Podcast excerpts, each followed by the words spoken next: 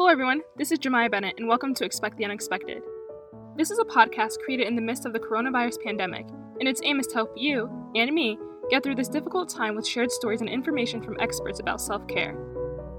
Back in March, my university sent out an email saying that we'd be moving to online learning for the two weeks following spring break due to the COVID 19 pandemic. They strongly encouraged students who lived on campus to live off campus after spring break during that two week period. However, they did provide the option for students to apply to request to stay on campus if they needed to, but it wasn't guaranteed that they would be accepted and approved to stay. Then, during the week of spring break, we got an email that we would move to online learning for the rest of the semester. Once again, students were strongly encouraged not to return to campus to minimize the number of people that would be on campus and for the safety of the people who absolutely needed to stay there. They did extend the offer to apply for housing for those new conditions, however, but again, it wasn't promised that you would be approved to live on campus for the remainder of the semester.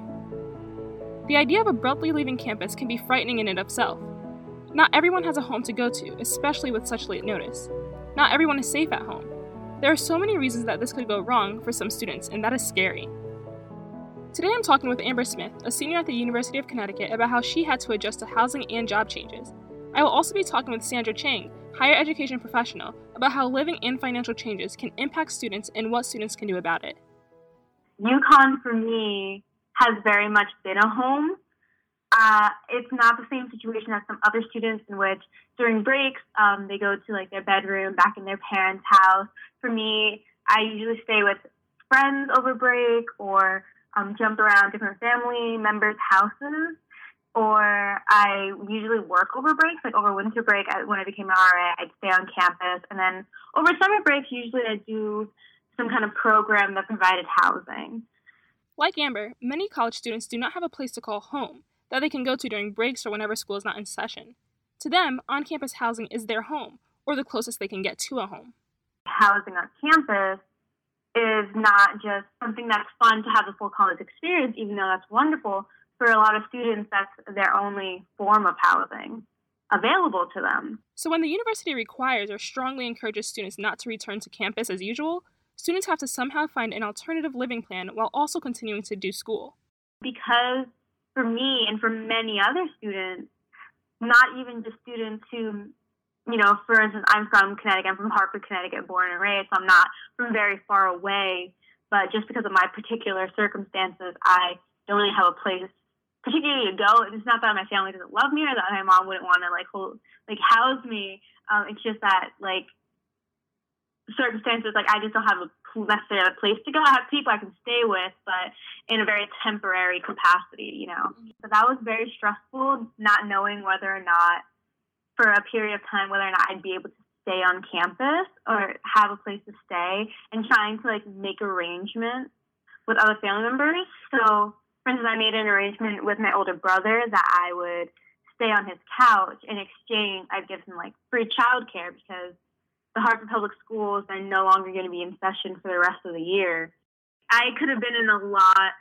I could have been in a really hard situation in which, yes, I, I personally would have had some place to go, but once again, staying on someone's couch for like several months while you're trying to complete all your classes online and then also like watching their kids to try to help them out while you're staying with them for a while isn't the most ideal like circumstances to be educated under. Now, some schools recognize this and clearly took various situations into consideration when making decisions regarding housing to ensure that most of their students would be able to have a home somewhere. Dean of Students at UConn, Ellie Daugherty, expressed this during the virtual town hall that UConn had on March 18, 2020, when she was answering a question regarding the possibility of international students remaining on campus. So, one of the things that is so important for me to share with all of you that despite these changing times, we need to be a home for students who can't go home.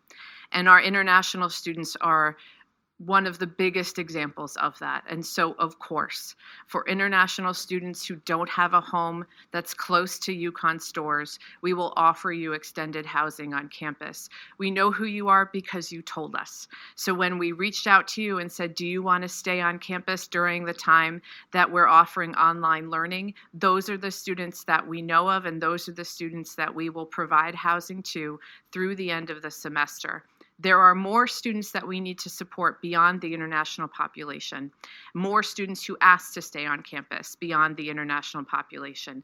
And all students will know the answer to that question later this afternoon around 3 p.m. Just to clarify, Ellie was referring to the fact that UConn and its residential life offered the option for students to continue to live on campus if they had to. In order to do so, students who wanted to remain on campus needed to apply and be approved until the end of the semester. But applying did not guarantee housing, so students needed to wait for a response from residential life to ensure that they could stay. Amber went through this process herself. I personally applied for extended housing and luckily I got it. So I am grateful for that and I'm grateful for UConn having that be an option where, for instance, in other institutions they're not. They're just completely kicking students off with very, very short notice and I and I think that's deplorable honestly because that's just assuming that's coming from a place of privilege that everywhere everyone has a place to go immediately that people can just you know buy a plane ticket last minute. Like the, the fact that you can think you can even afford to like buy a plane ticket home on such a short notice that people have that money lying around or that their family members can pay that for them is is terrible. You know you have to give people a way to get home if you're going to kick them out of their housing, or else you're just going to have a lot of students who are homeless, and we don't want that either. Thousands of local university students are scrambling to pack up and move out of the dorms. San Diego State and the University of San Diego told most students they have 24 hours to vacate in an effort to fight the spread of the virus. As an undergraduate, Sandra Chang studied sociology and human services at New Paltz State University of New York. For her master's, she studied higher education administration at Stony Brook University. As a result, she understands why students may be upset about the decisions some schools are making, but she also understands that there are underlying reasons to why these decisions are being made.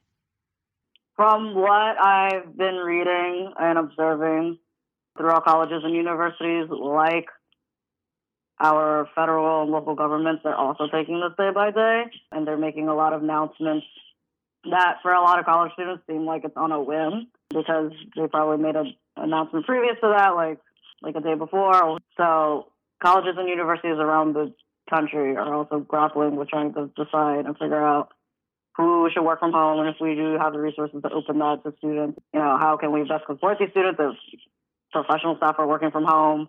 I know for this is going to sound like very vague, but it honestly depends.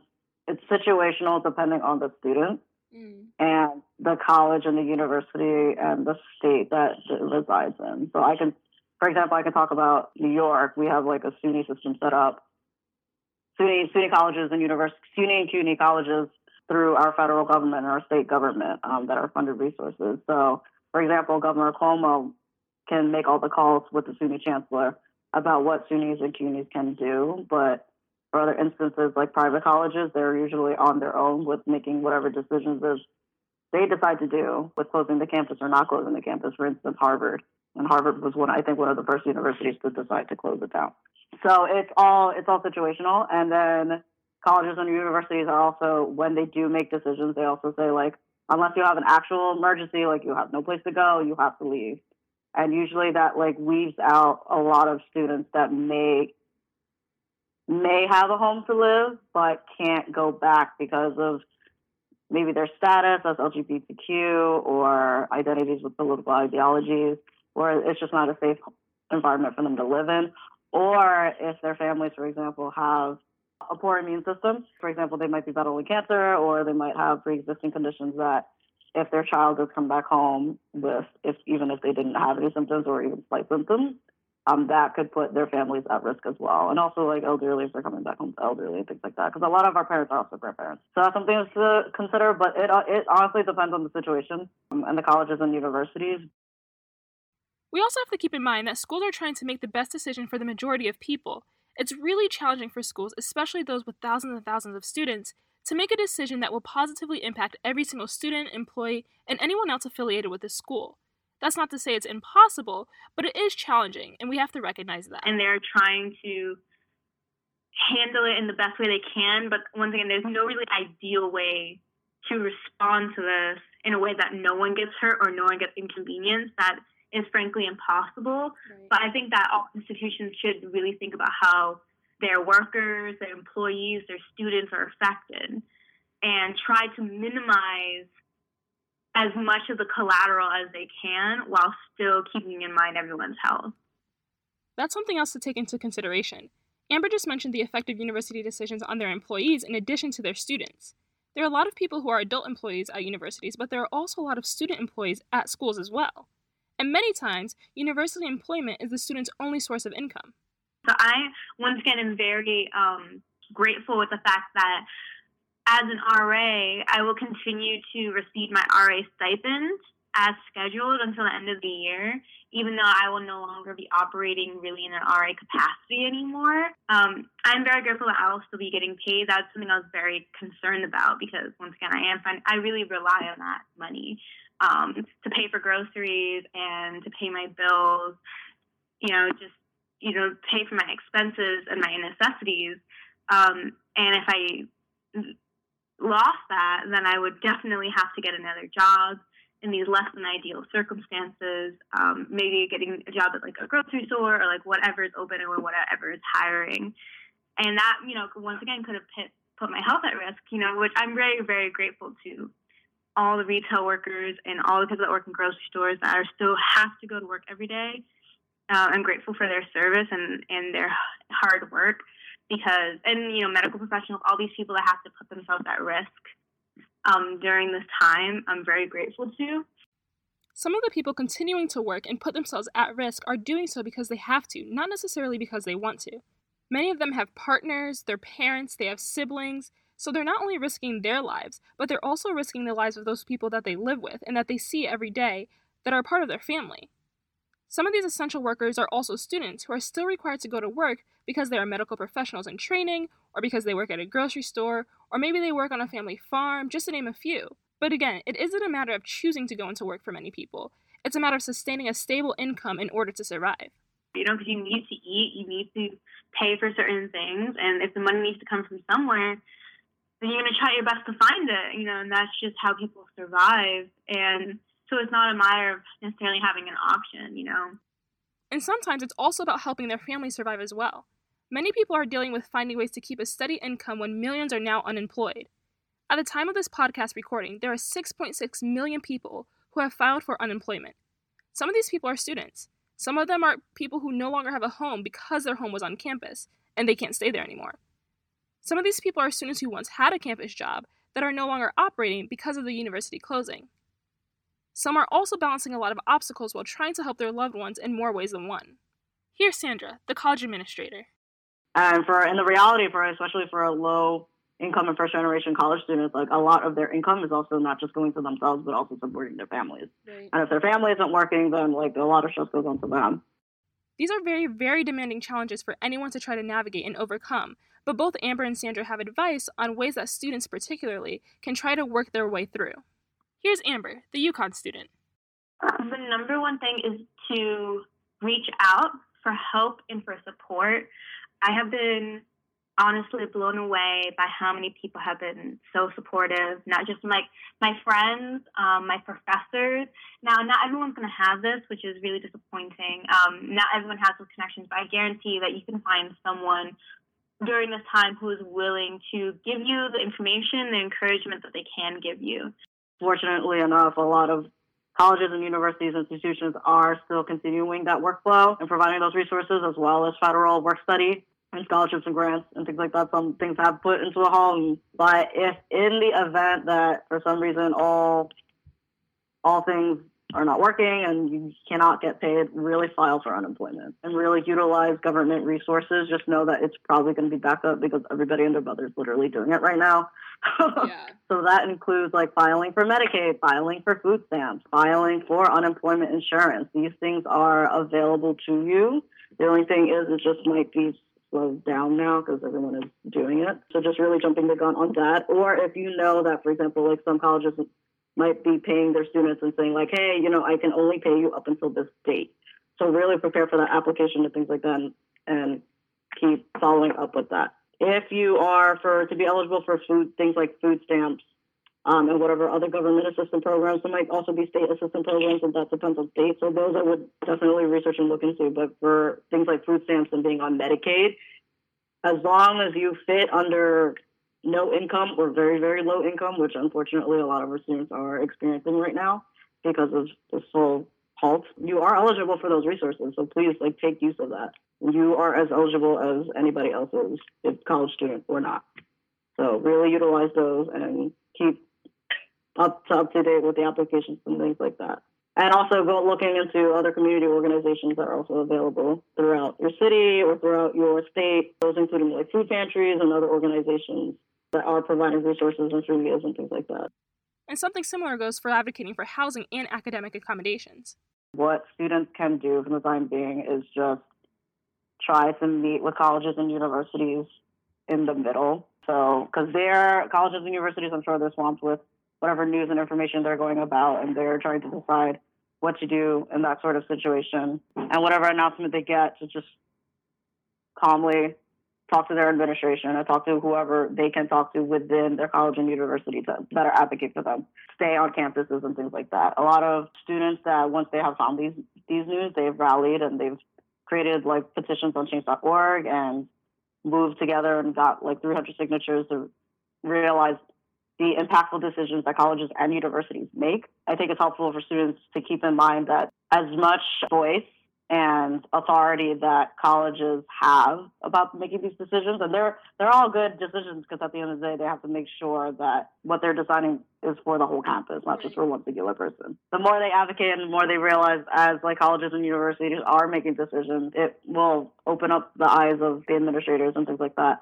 Constantly to have to advocate for themselves and talk to people, maybe not just administrators, but also people like, for example, in educational opportunity programs, people in financial aid, people in like those different resources. And don't just speak to one person. You have to speak to multiple people who also have a say in like how this is going to pan out.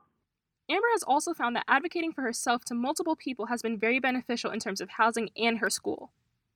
So if, it, if it's housing and you're at a university, reach out to someone who's responsible in that institution, whether it's like Res Life, housing, whatever that institution may be called, reach out. A lot of them are willing to send you information, send you guidance, or to let you know when information might be available. Like, oh, you can you'll find that out at the end of the week. Even that, even like knowing that information will be coming is for me at least very comforting. So when it comes to your grades, your academics, don't be afraid to reach out, ask for help, ask for support. Is online classes difficult for you? Reach out to your professor, let them know your troubles, let them know what you're going through. And I, for instance, I got an extension on like my midterm exam. I got an extension on some because it was a very stressful time. I didn't know if I was going to have housing in a month, so I was really focusing on that as my priority. But classes were still going on. You know, I still had things to do and I was just very honest about like my capacity and that it was beyond my capacity to focus fully on my academics while also worrying if I'm going to have a roof over my head. Mm. And so I just I, I was honest with myself and I was honest with others that it was beyond my capacity and that's okay. As long I think as long as you're honest and upfront most of the time you will you you will gain something from it. Now that's not all the time. Like one of my professors for instance, was like, no, straight up, like the deadline is the deadline. You hand it in late, you hand it in late. So I handed in late, and that was fine too. You know, sometimes you you take a little dent in the grade for your mental and physical well being, and that's okay too because academics are not everything. If there's anything that has proven the power of your voice, it is this pandemic so I would advise all students and everybody out there, if you can vote, to register to vote. You have nothing to do now, so there's absolutely no excuse to register to vote. You can do that online or via by mail and do that because what is going on right now is just it just shows the impacts that it's creating. It's a whole domino effect and it starts from the top. So if, for example, the people on the top are unsure with what to do during this pandemic or responding like they should be. It all falls down to state government and then it falls down to local government and thus colleges and universities. Everything is a domino effect and it's a trifecta. So really u- utilizing the time to exercise your right to vote and researching who is up for election in your state and in your counties. Because a lot of people just think that, yeah, it's all about the presidential election. But at the end of the day, as what we've realized right now, at the end of the day, if the federal government cannot support us, it is unfortunately up to the state government to support us and support the vulnerable populations that need to be supported. So all these elections do matter. So while, uh, you know, on the bright side, we do have something to do during this pandemic, and it's to register and to research local elections that are happening and seeing what we can do to continue to fight this process. We will get through this. These times may be difficult, and when you're in the middle of a really intense, difficult situation, it's hard to see the light at the end of the tunnel, but there always is one with every low, there is a high, and there will be something better coming. Well, that's all for today. For those who may be experiencing difficulties with housing, income, and academics, please practice using your voice to advocate for yourself. Reach out to people, many people, in an effort to get the resources you need. Be resilient, my friends. And if you're not experiencing those difficulties, I encourage you to be considerate of those who are. Consider reaching out to those who might be. They might not need or want your help, but checking in with them likely won't cause harm. This is a new experience for all of us, and like we talked about in episodes 1 and 2, we will get through it together by supporting each other and building those relationships. In the next episode, Jasmine Merriweather, a junior at Belmont University and social media influencer by the name of Stay Classy by Jazzy, and Sarah Gaines, fitness guru and social media influencer, as well as self care professional, talk about the challenges of navigating social media while creating a community during times of uncertainty. I'm your host, Jemiah Bennett, and you just listened to Expect the Unexpected.